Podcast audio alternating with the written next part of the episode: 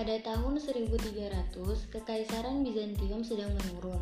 Lalu, Mongol sudah menghancurkan Kerajaan Rum di Selat Turki. Di Anatolia dihuni oleh sebagian besar orang Turki nomaden. Jadi, orang Turki ini sudah menduduki tanah antara Kekaisaran Bizantium dan Muslim.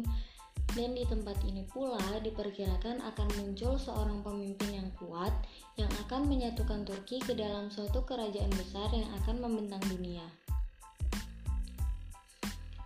Banyak orang Turki Anatolia memandang diri mereka sebagai gazi atau pejuang Islam.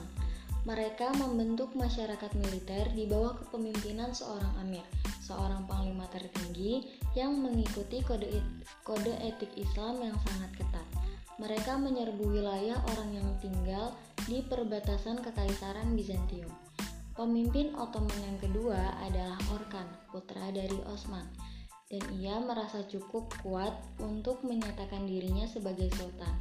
Dan pada tahun 1361, Ottoman merebut Adrianopel, yaitu kota terpenting kedua di Kekaisaran Bizantium. Dan pada saat itu, kerajaan Turki pun bangkit. Kebangkitan Kekaisaran Ottoman sempat terganggu pada awal 1400-an oleh seorang pejuang pemberontak dan penakluk dari Samarkat di Asia Tengah. Karena cedera permanen oleh anak panah di kaki, ia dipanggil si Timur yang lumpuh. Dia menghancurkan pasukan Ottoman di pertempuran Ankara pada tahun 1402. Kekalahan ini menghentikan perluasan kekaisaran mereka. Segera Timur mengalihkan perhatiannya ke Cina.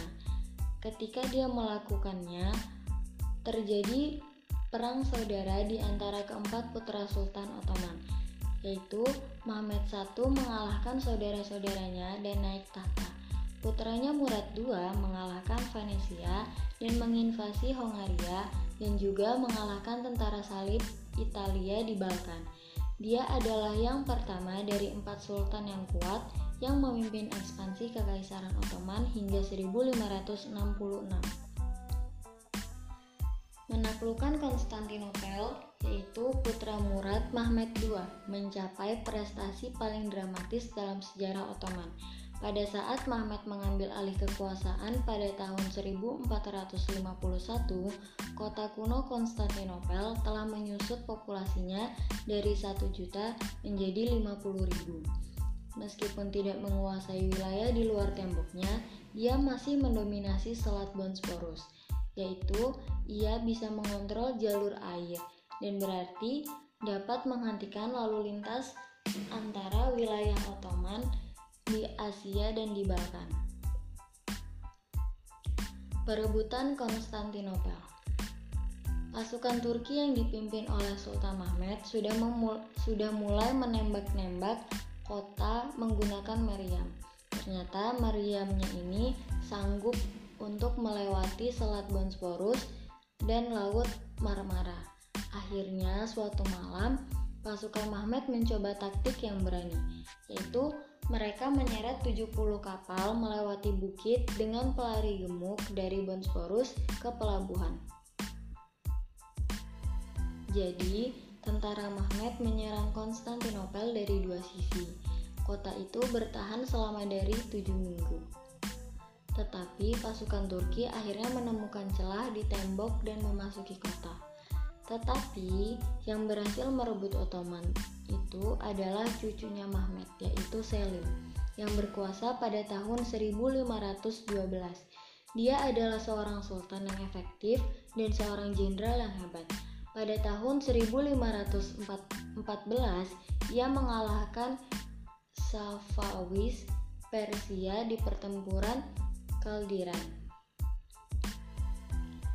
Tetapi Kekaisaran Ottoman tidak mencapai puncaknya oleh si Selim. Naiklah anaknya Selim, yaitu Suleiman. Ia memerintah Turki selama 46 tahun dan ia mendapat julukan pemberi hukum oleh orang Barat. Ia menaklukkan kota penting di Eropa, yaitu Beograd pada tahun 1521. Tahun berikutnya, pasukan Turki merebut pulau Rhodes di Mediterania. Ottoman juga berhasil merebut Tripoli di pantai Afrika Utara. Mereka terus menaklukkan orang-orang di sepanjang pesisir garis pantai Afrika Utara. Meskipun Utsmaniyah hanya menduduki kota-kota pesisir Afrika Utara, mereka berhasil mengendalikan rute perdagangan ke pedalaman benua. Pada tahun 1526, Suleiman maju ke Hongaria dan Austria, membuat Eropa Tengah panik. Tentara Suleiman kemudian didorong ke pinggiran Wina, Austria. Memerintah dari Istanbul, Suleiman telah mengobarkan perang dengan orang Eropa Tengah, Afrika Utara, dan Asia Tengah. Ia juga berhasil membuat kode hukum untuk menangani tindak pidana dan tindak perdata. Ia juga menyederhanakan pajak yang ada di Istanbul, juga meminimalisirkan dan mengurangi birokrasi pemerintah. Perubahan ini meningkatkan taraf hidup sebagian besar warga yang ada di Turki. Pada kepemimpinan Suleiman ini, seni dan sastra sangat berkembang di Turki, sehingga berkembangnya seni dan sastra di Turki dianggap sudah menyaingi di negara-negara Eropa. Perlahan-lahan kekaisaran Suleiman ini menurun.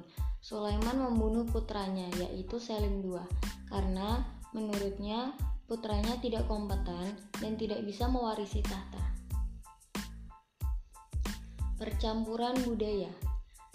Penyebab percampuran budaya dipicu oleh beberapa aktivitas. Ada 4 aktivitas yang memiliki pengaruh yang paling besar, yaitu migrasi, mengejar kebebasan beragama, perdagangan, dan penaklukan wilayah. Karena adanya perpaduan budaya ini, Turki termotivasi memenangkan wilayah Bizantium untuk kekaisaran mereka, karena aktivitas ini dikelilingi oleh orang-orang Bizantium, sedangkan jalur ini berada di jalur perdagangan utama, sehingga bisa menciptakan banyak peluang untuk berhubungan dengan budaya yang berbeda. Ketertarikan Raja Suleiman dalam mempelajari budaya hingga ia membawa seniman dan cendekiawan asing untuk datang ke istananya untuk menemukan ide-ide baru mengenai seni dan sastra. Maka dari itu, pada kepemimpinan Suleiman ini, seni dan sastra di Turki berkembang sangat pesat. Hasil dari percampuran budaya ini bisa menyebabkan perubahan bahasa, percampuran agama, atau